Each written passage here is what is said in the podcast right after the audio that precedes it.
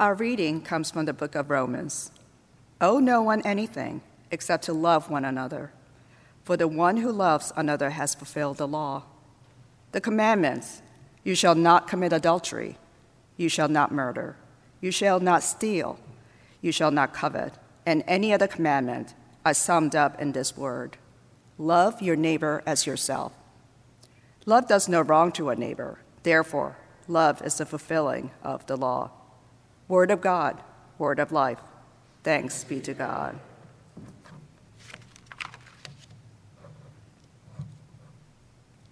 Matthew 18, 1 through 7. At that time, the disciples came to Jesus and asked, Who is the greatest in the kingdom of heaven? He, calls a, he called a child whom he put among them and said, Truly, I tell you, unless you change and become like children, you will never enter the kingdom of heaven. Whoever becomes humble like this child is the greatest in the kingdom of heaven. Whoever welcomes one, such child in my name, welcomes me. If any of you put a stumbling block before one of these little ones who believe in me, it would be better for you if a great millstone were fastened around your neck and you were drowned in the depths of the sea. Woe to the world because of stumbling blocks. Occasions for stumbling are bound to come, but woe to the one by whom the stumbling block comes the gospel of the Lord. Thanks be to God.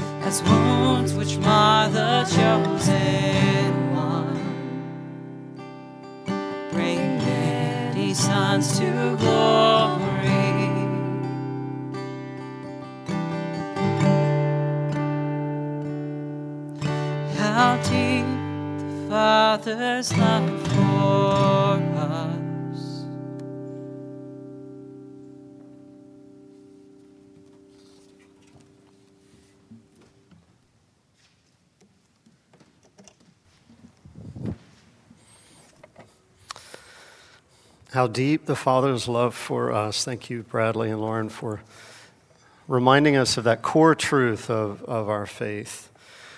Let us pray. Lord God, may the words of my mouth, the inspiration of our hearts, be acceptable in your sight, for you are our rock, our strength, our Redeemer.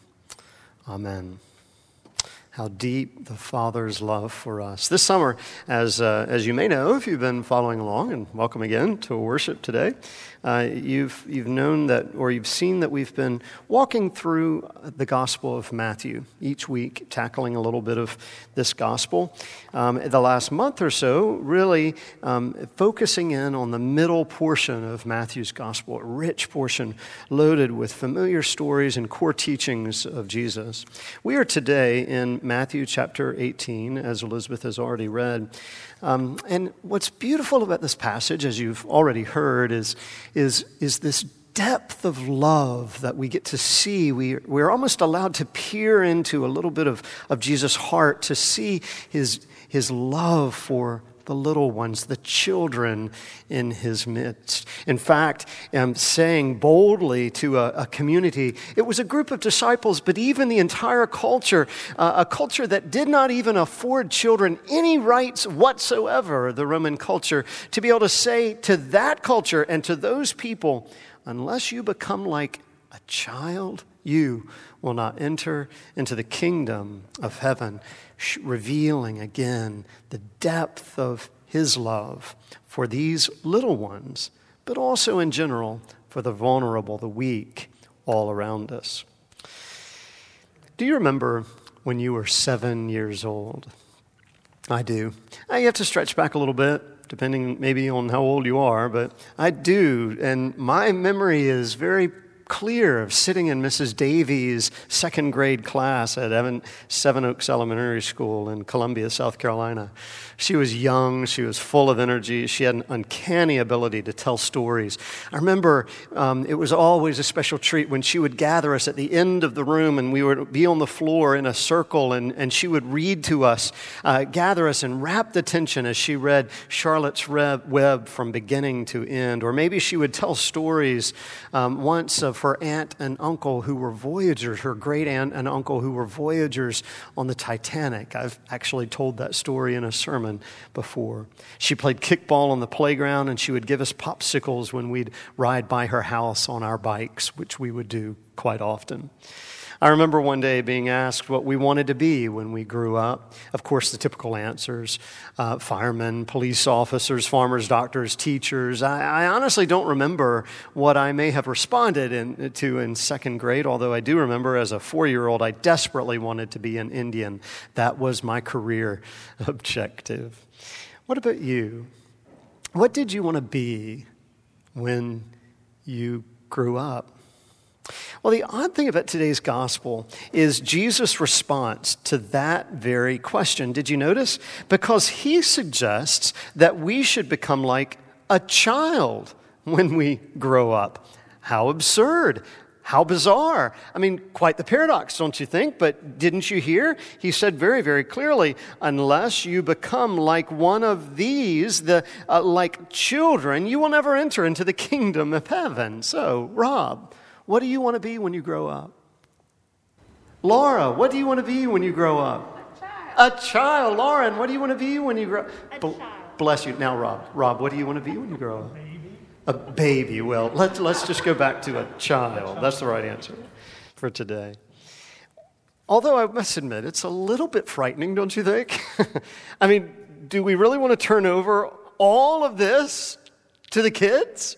I mean, laws would immediately change. As we know, rules would be shifted to allow birthday cakes, I guess, at every single meal. Maybe there would never be any more nap times. Is that right? Maybe there would be, uh, uh, I don't know, ponies and dogs for every household in, in, in the world.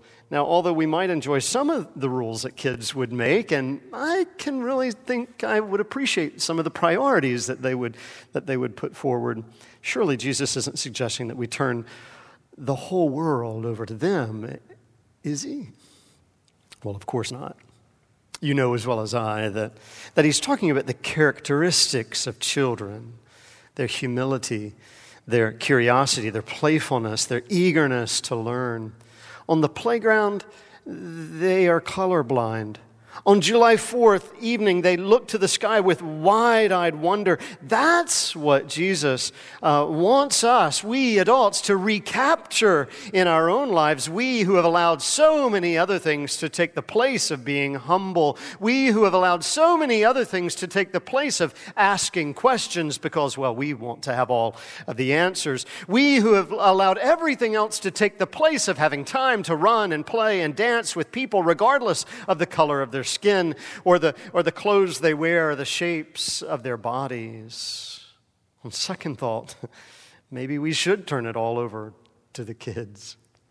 I mean, kids like uh, Louis Braille who in 1824, uh, when he was just 15 years of age, this, this, this, young, this young man who had been blind since he was three conceived of a way to read and write by developing a code of 63 characters embossed on paper and read by using one's fingers. What he developed at age 15, of course, this system of Braille is still used today, 180 years later. Amazing, isn't it? Or what of, uh, what of uh, Anneliese Marie Frank, a German born Jewish girl who was forced into hiding when her fam- with her family in 1942? You know her story. She was only 13 years of age, but thankfully, this young girl, uh, thankfully for us at least, began to write down everything that she possibly could, keeping a, a diary that chronicled their harrowing lives, which sadly, brutally ended in Bergen-Belsen concentration camp, where she and her sister were killed just moments before the end of the war. Though just a 13 year old girl, Anne Frank has become one of the most renowned and discussed of all Holocaust victims.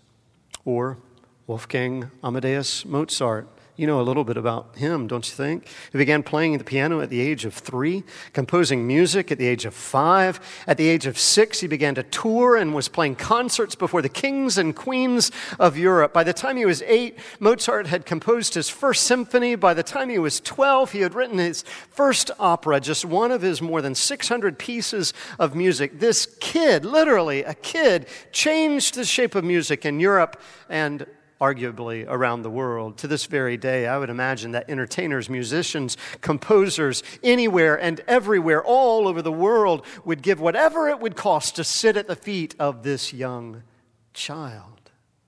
The same may be true of 15 year old Claudette Colvin. You may not have heard of her, but I bet you've heard of the woman who followed her, Rosa Parks, on a Montgomery bus in 1955.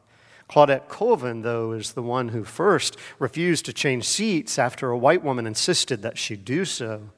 Police entered the bus and led Claudette to an adult jail where she would spend the night until her mom picked her up the next morning because she wasn't even told about the incident until the next morning. Claudette was only 15 years of age, but she bore in that young body and in that mind, she bore at least as much courage and determination as any soldier or hero in history.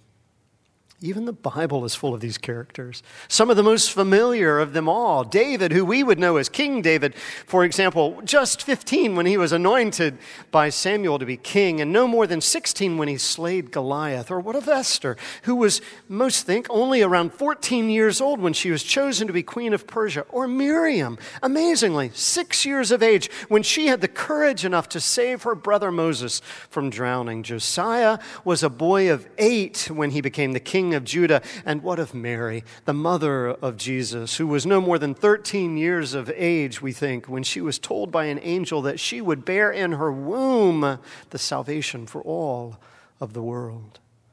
Maybe, maybe Jesus was onto something when he said to his disciples and to us, You must become like these. Timothy picked up on that same sentiment years later when he wrote this Do not let, let anyone look down on you because you are young, but set an example for the believers in speech and conduct and love and faith and in purity. And then Jeremiah the prophet, writing hundreds, centuries uh, prior to that, still quoting the Lord as saying, Do not say, I am too young. You go and have no fear, for I am with you. Here's the deal God has and God will continue to work miracles through our kids, which, which should be a rallying cry if you're young, right? Uh, and it should be a challenge if you're old, like me. because the question that we should be asking today is this What kind of adults do our seven and our 17 year olds need today? To answer that, perhaps you need to ask yourself what kind of adult did I need when I was seven or 17? Now, the challenge, of course, is we live in a world that is so self centered that the questions we want to ask is what kind of adult do I want to be?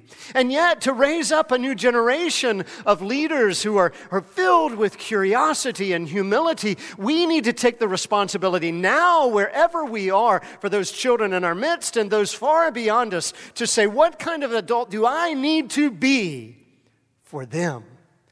Today, right now?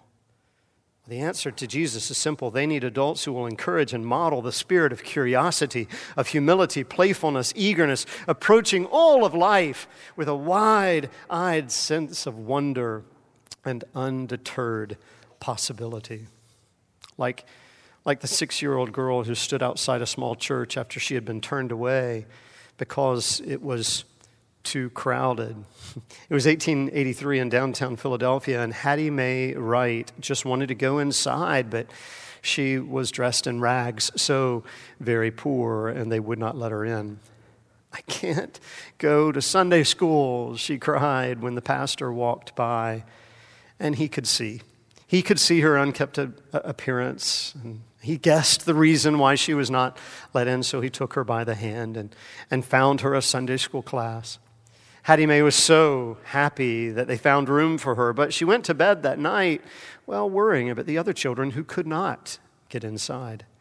No surprise, she showed up every Sunday morning, ready for Sunday school, until sadly, almost two years later, when she was only seven years of age, diphtheria took her life. Her parents asked that the pastor if he would handle or make the final arrangements.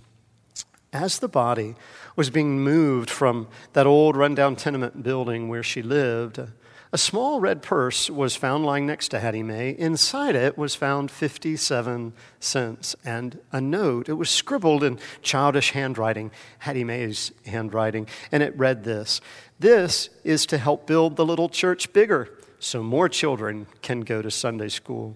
She had saved every penny she could find as her offering of love.